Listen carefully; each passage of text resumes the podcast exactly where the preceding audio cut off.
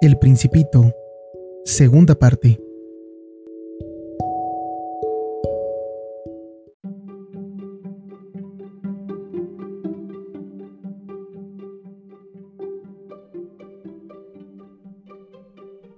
El segundo planeta estaba habitado por un vanidoso. ¡Ah! ¡Ah! Un admirador viene a visitarme, gritó el vanidoso al divisar a lo lejos al principito. Para los vanidosos, todos los demás hombres son admiradores. Buenos días, dijo el principito. ¿Qué sombrero tan raro tiene? Es para saludar a los que me aclaman, respondió el vanidoso. Desgraciadamente, nunca pasa nadie por aquí. ¿Ah, sí? preguntó sin comprender el principito. Golpea tus manos una contra otra, le aconsejó el vanidoso. El principito aplaudió y el vanidoso le saludó modestamente levantando el sombrero. Esto parece más divertido que la visita al rey, se dijo para sí el principito, que continuó aplaudiendo mientras el vanidoso volvía a saludarle quitándose el sombrero. A los cinco minutos, el principito se cansó con la monotonía de aquel juego. ¿Qué hay que hacer para que el sombrero se caiga? preguntó el principito, pero el vanidoso no le oyó. Los vanidosos solo oyen las alabanzas. No me admiras mucho, ¿verdad? preguntó el vanidoso al principito. ¿Qué significa admirar? Admirar significa reconocer que yo soy el hombre más bello, el mejor vestido, el más rico, el más inteligente del planeta. Si tú estás solo en tu planeta, hazme ese favor, admírame de todas maneras. Bueno, te admiro, dijo el principito encogiéndose de hombros, pero ¿para qué te sirve? Y el principito se marchó. Decididamente, las personas mayores son muy extrañas, se decía para sí mismo el principito durante su viaje. El tercer planeta estaba habitado por un bebedor. Fue una visita muy corta, pues hundió al principito en una gran melancolía. ¿Qué haces ahí? preguntó al bebedor que estaba sentado en silencio ante un sinnúmero de botellas vacías y otras tantas botellas llenas. Bebo, respondió el bebedor con un tono lúgubre. ¿Por qué bebes? volvió a preguntar el principito. Para olvidar. ¿Para olvidar qué? inquirió el principito ya compadecido para olvidar que siento vergüenza, confesó el bebedor bajando la cabeza. ¿Vergüenza de qué? se informó el principito deseoso de ayudarle. Vergüenza de beber, concluyó el bebedor, que se encerró nueva y definitivamente en el silencio. Y el principito perplejo se marchó. No hay la menor duda de que las personas mayores son muy extrañas, seguía diciéndose para sí el principito durante su viaje. El cuarto planeta estaba ocupado por un hombre de negocios. Este hombre estaba tan abstraído que ni siquiera levantó la cabeza a la llegada del principito. Buenos días. Buenos días, le dijo este. Su cigarro se ha apagado. 3 y 2 son 5, 5 y 7, 12, 12 y 3, 15. Buenos días. 15 y 7, 22, 22 y 6, 28. No tengo tiempo de encenderlo. 28 y 3, 31. Uf. Esto suma 501 millones 622 mil 731. ¿500 millones de qué? ¿Eh? ¿Estás ahí todavía? 500 millones de... Ya no sé. He trabajado tanto. Yo soy un hombre serio y no me entretengo en tonterías. Dos y cinco, siete... ¿500 millones de qué? Volvió a preguntar el principito que nunca en su vida había renunciado a una pregunta una vez que la había formulado. El hombre de negocios levantó la cabeza. desde hace 54 años que ha habitado este planeta. Solo me han molestado tres veces. La primera, hace 22 años, fue por un abejorro que había caído aquí de Dios sabe dónde. Hacía un ruido insoportable. Me hizo cometer cuatro errores en una suma. La segunda vez, por una crisis de reumatismo hace 11 años. Yo no hago ningún ejercicio, pues no tengo tiempo de callejear. Soy un hombre serio. Y la tercera vez la tercera vez es esta. Decía pues 501 millones. ¿Millones de qué? El hombre de negocios comprendió que no tenía ninguna esperanza de que lo dejaran en paz. Millones de esas pequeñas cosas que algunas veces se ven en el cielo. ¿Moscas? No, cositas que brillan. ¿Abejas? No, unas cositas doradas que hacen desvariar a los holgazanes. Yo soy un hombre serio y no tengo tiempo de desvariar. Ah, ¿Estrellas? Eso es, estrellas. ¿Y qué haces tú con 500 millones de estrellas? 501 millones 622 mil 731.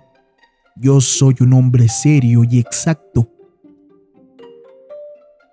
¿Y qué haces con esas estrellas? ¿Qué qué hago con ellas? Sí. Nada. Las poseo. ¿Que las estrellas son tuyas? Sí. Yo he visto un rey que los reyes no poseen nada. Reinan. Es muy diferente. ¿Y de qué te sirve poseer las estrellas? Me sirve para ser rico. ¿Y de qué te sirve ser rico? Me sirve para comprar más estrellas si alguien las descubre. Este, se dijo a sí mismo el principito, razona poco más o menos como mi borracho. No obstante, le siguió preguntando, ¿y cómo es posible poseer estrellas? ¿De quién son las estrellas? Contestó punzante el nombre de negocios. No sé, de nadie. Entonces son mías, puesto que he sido el primero a quien se le ha ocurrido la idea. ¿Y, eso basta? Naturalmente, si te encuentras un diamante que nadie reclama, el diamante es tuyo. Si te encontraras una isla que a nadie le pertenece, la isla es tuya. Si eres el primero en tener una idea y la haces patentar, Nadie puede aprovecharla. Es tuya. Las estrellas son mías, puesto que nadie, antes que yo, ha pensado en poseerlas. Eso es verdad, dijo el principito. ¿Y qué haces con ellas? Las administro, las cuento y las recuento una y otra vez, contestó el hombre de negocios. Es algo difícil, pero yo soy un hombre serio. El principito no quedó del todo satisfecho. Si yo tengo una bufanda, puedo ponérmela al cuello y llevármela. Si yo soy dueño de una flor, puedo cortarla y llevármela también. Pero tú no puedes llevarte las estrellas. Pero puedo colocarlas en un banco. ¿Qué quiere decir eso? Quiere decir que escribo en un papel el número de estrellas que tengo y guardo bajo llave en un cajón ese papel. ¿Y eso es todo? Es suficiente. Es divertido, pensó el principito. Es incluso bastante poético, pero no es muy serio. El principito tenía sobre las cosas serias ideas muy diferentes de las ideas de las personas mayores. Yo, dijo aún, tengo una flor a la que riego todos los días. Poseo tres volcanes a los que he desollinado todas las semanas, pues también me ocupo del que está extinguido. Nunca se sabe lo que puede ocurrir. Es muy útil, pues para mis volcanes y para mi flor, que yo las posea. Pero tú no eres nada útil para las estrellas. El hombre de negocios abrió la boca pero no encontró respuesta. El principito abandonó aquel planeta. Las personas decididamente son extraordinarias, se decía a sí mismo con sencillez durante el viaje. El quinto planeta era muy curioso. Era el planeta más pequeño de todos, pues apenas cabía en él un faro y el farolero que lo habitaba. El principito no lograba explicarse para qué servirían allí en el cielo en un planeta sin casas y sin población un farol y un farolero. Sin embargo, se dijo a sí mismo, este hombre quizá es absurdo, sin embargo, es menos absurdo que el rey, el vanidoso, el hombre de negocios y el bebedor. Su trabajo al menos tiene sentido. Cuando enciende un farol es igual que si hiciera nacer una estrella más o una flor, y cuando lo apaga hace dormir a la flor o a la estrella. Es una ocupación muy bonita, y por ser bonita, es verdaderamente útil. Cuando llegó al planeta, saludó respetuosamente al farolero. Buenos días. ¿Por qué acabas de apagar tu farol? Es la consigna, respondió el farolero. Buenos días. ¿Y qué es la consigna? Apagar mi farol. Buenas noches. Y encendió el farol. ¿Y por qué acabas de encenderlo? Es la consigna. No lo comprendo, dijo el principito. No hay nada que comprender, dijo el farolero. La consigna es la consigna. Buenos días. Y apagó su farol. Luego se enjuagó la frente con un pañuelo de cuadros rojos. Mi trabajo es algo terrible. En otros tiempos era razonable. Apagaba el farol por la mañana y lo encendía por la tarde. Tenía el resto del día para reposar y el resto de la noche para dormir. ¿Y luego por qué cambiaron la consigna? Ese es el drama, que la consigna no ha cambiado, dijo el farolero.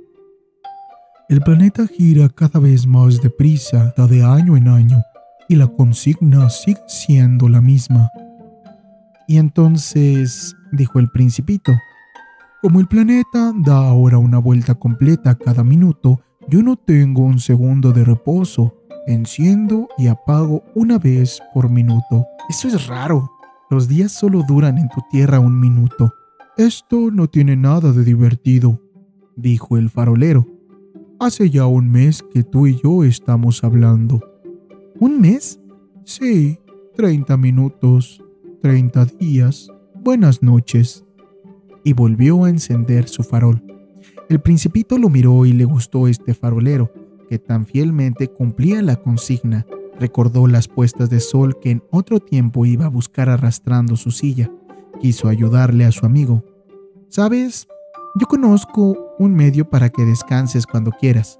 Yo quiero descansar siempre, dijo el farolero.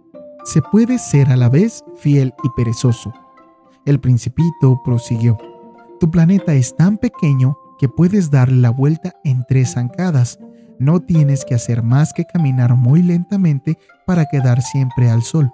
Cuando quieras descansar, caminarás, y el día durará todo el tiempo cuanto quieras. Con eso no adelanto gran cosa, dijo el farolero. Lo que a mí me gusta en la vida es dormir. No es una suerte, dijo el principito. No, no es una suerte, replicó el farolero. Buenos días. Y apagó su farol. Mientras el principito proseguía su viaje, se iba diciendo para sí, Este sería despreciado por los otros, por el rey, el vanidoso, el bebedor por el hombre de negocios y sin embargo es el único que no me parece ridículo. Quizá porque se ocupa de otra cosa y no de sí mismo. Lanzó un suspiro de pena y continuó diciéndose, es el único de quien pude haberme hecho amigo, pero su planeta es demasiado pequeño y no hay lugar para dos. Lo que el principito no se atrevía a confesarse era que la causa por la que lamentaba no quedarse en ese bendito planeta se debía a las 1440 puestas de sol que podría disfrutar cada 24 horas.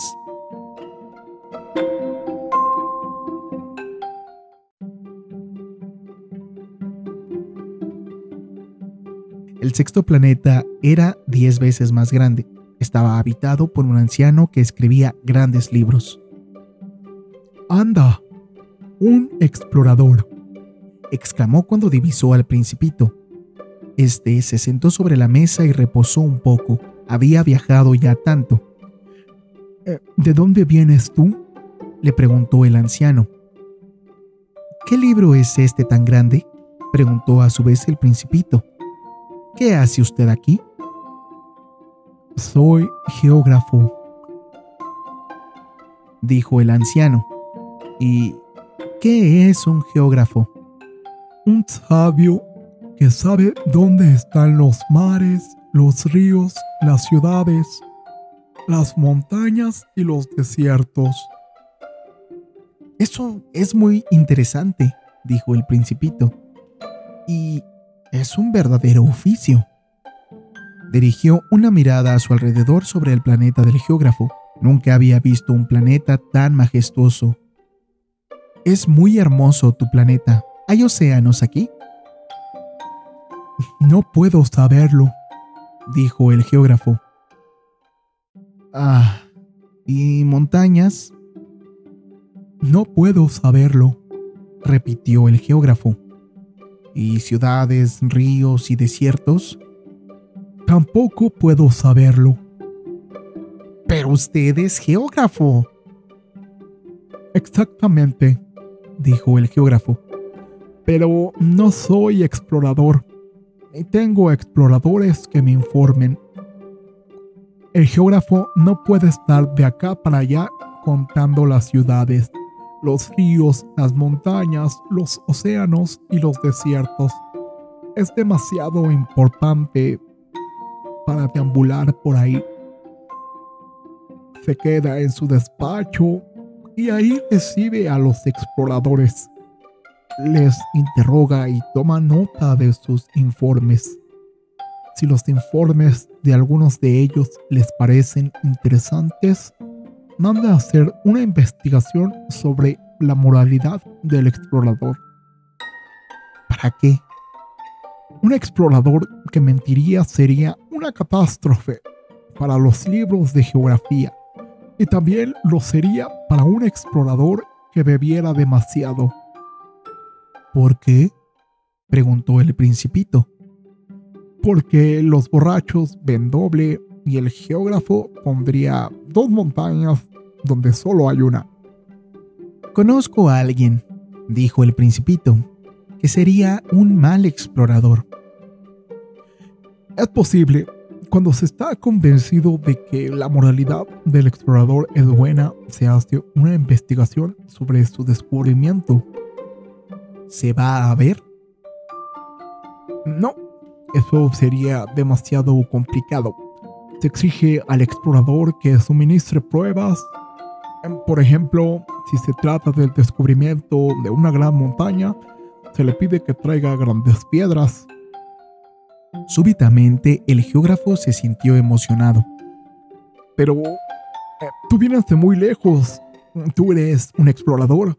Vas a describirme tu planeta. Y el geógrafo abriendo su registro afiló su lápiz. Los relatos de los exploradores se escriben primero con lápiz. Se espera que el explorador presente sus pruebas para pasarlos a tinta.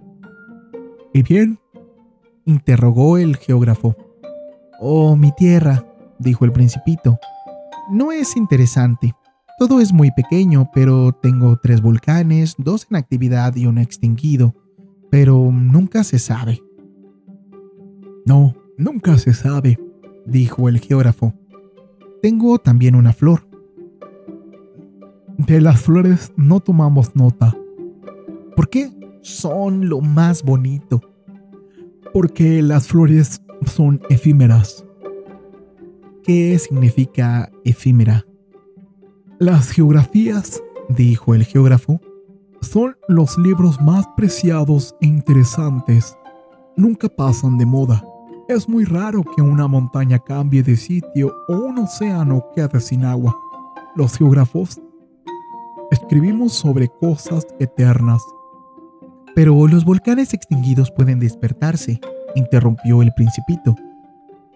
¿Qué significa efímera? Que los volcanes estén en actividad o no es igual para nosotros. Lo interesante es la montaña que nunca cambia. Pero, ¿qué significa efímera? repitió el principito que en su vida había renunciado a una pregunta una vez formulada. Significa que está amenazado de próxima desaparición. ¿Mi flor está amenazada de desaparecer próximamente? Indudablemente. Mi flor es efímera, se dijo el principito y no tiene más que cuatro espinas para defenderse contra el mundo. La he dejado allá sola en casa. Por primera vez se arrepintió de haber dejado su planeta, pero bien pronto recobró su valor. ¿Qué me aconseja usted que visite ahora? preguntó. La Tierra, le contestó el geógrafo. Tiene muy buena reputación. Y el principito partió pensando en su flor. El séptimo planeta fue por consiguiente la Tierra. La Tierra no es un planeta cualquiera. Se cuentan en él 111 reyes, sin olvidar, naturalmente, los reyes negros. 7.000 geógrafos, 900.000 hombres de negocios, 7 millones y medio de borrachos, 311 millones de vanidosos, es decir, alrededor de 2.000 millones de personas mayores. Para darles una idea de las dimensiones de la Tierra, yo les diría que antes de la invención de la electricidad había que mantener sobre el conjunto de los seis continentes un verdadero ejército de 472.511 faroleros. Visto desde lejos, hacían un espléndido efecto. Los movimientos de este ejército estaban regulados como los de un ballet de ópera. Primero venía el turno de los faroleros de Nueva Zelanda y de Australia, encendían sus faroles y se iban a dormir. Después tocaba el turno en la danza a los faroleros de la China y Siberia, que a su vez se perdían entre bastidores. Luego seguían los faroleros de Rusia y la India, después los de África y Europa y finalmente los de América del Sur y América del Norte. Nunca se equivocaban en su orden de entrada en escena. Era grandioso. Solamente el farolero del único farol del Polo Norte y su colega del único farol del Polo Sur llevaban una vida de ociosidad y descanso. No trabajaban más que dos veces al año. Cuando se quiere ser ingenioso, sucede que se miente un poco. No he sido muy honesto al hablar de los faroleros y corro el riesgo de dar una falsa idea de nuestro planeta a los que no lo conocen. Los hombres ocupan muy poco lugar sobre la Tierra si los dos mil millones de habitantes que la pueblan se pusieran de pie y un poco apretados, como un meeting, cabrían fácilmente en una plaza de 20 millas de largo por 20 de ancho. La humanidad podría amontonarse sobre el más pequeño islote del Pacífico. Las personas mayores no les creerán, seguramente, pues siempre se imaginan que ocupan mucho sitio. Se creen importantes como los Wababs les dirán pues que hagan el cálculo. Eso les gustará, ya que adoran las cifras. Pero no es necesario que pierdan el tiempo inútilmente, puesto que tienen confianza en mí. El principito, una vez que llegó a la Tierra, quedó sorprendido de no ver a nadie. Tenía miedo de haberse equivocado de planeta, cuando un anillo de color de luna se revolvió en la arena. Buenas noches, dijo el principito. Buenas noches, dijo la serpiente. ¿Sobre qué planeta he caído? preguntó el principito. Sobre la Tierra en África, respondió la serpiente. Ah, ¿y no hay nadie sobre la Tierra? Esto es el desierto. En los desiertos no hay nadie. La Tierra es muy grande, dijo la serpiente. El principito se sentó en una piedra y elevó los ojos al cielo. Yo me pregunto, dijo, si las estrellas están encendidas para que cada cual pueda un día encontrar la suya. Mira mi planeta, está precisamente encima de nosotros, pero qué lejos está. Es muy bella, dijo la serpiente. ¿Y qué vienes tú a hacer aquí? Tengo problemas con una flor, dijo el principito. Ah, y se callaron. ¿Dónde están los hombres? prosiguió por fin el principito. Se está un poco solo en el desierto. También se está un poco solo donde los hombres, afirmó la serpiente. El principito la miró largo rato y le dijo, Eres un bicho raro, delgado, como un dedo. Pero soy más poderoso que el dedo de un rey, le interrumpió la serpiente. El principito sonrió. No me pareces más poderoso, ni siquiera tienes patas, ni tan siquiera puedes viajar. Puedo llevarte más lejos que un navío, dijo la serpiente. Se enroscó alrededor del tobillo del principito como un brazalete de oro. Al que yo toco le hago volver a la tierra de donde salió, pero tú eres puro y vienes de una estrella. El principito no respondió.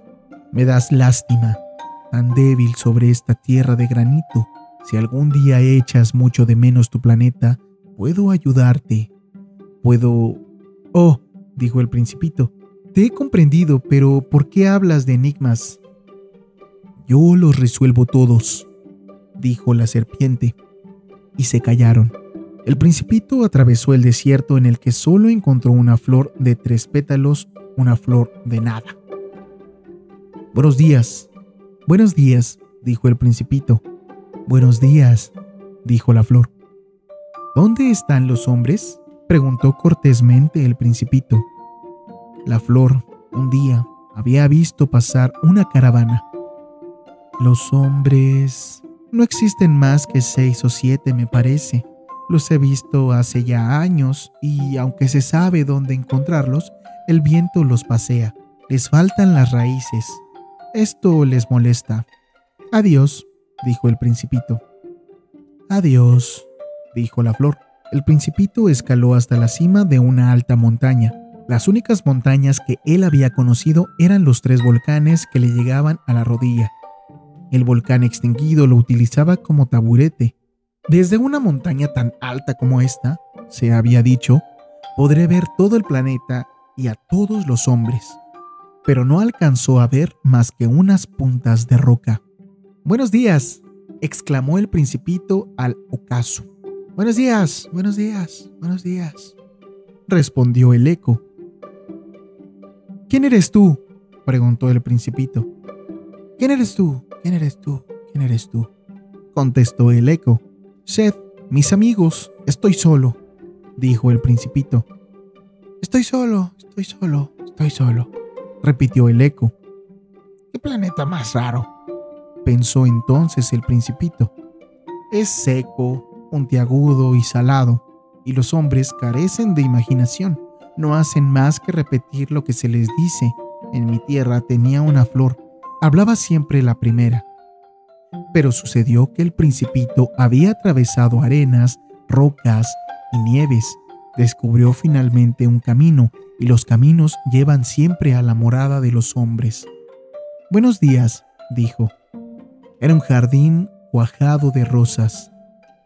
Buenos días, dijeron las rosas. El principito las miró. Todas se parecían tanto a su flor.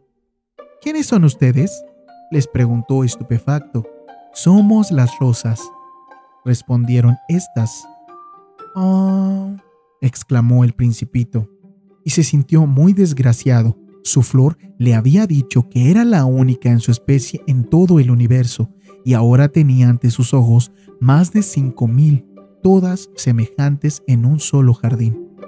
Si ella viese todo esto, se decía el principito, se sentiría vejada tosería muchísimo y simularía morir para escapar al ridículo.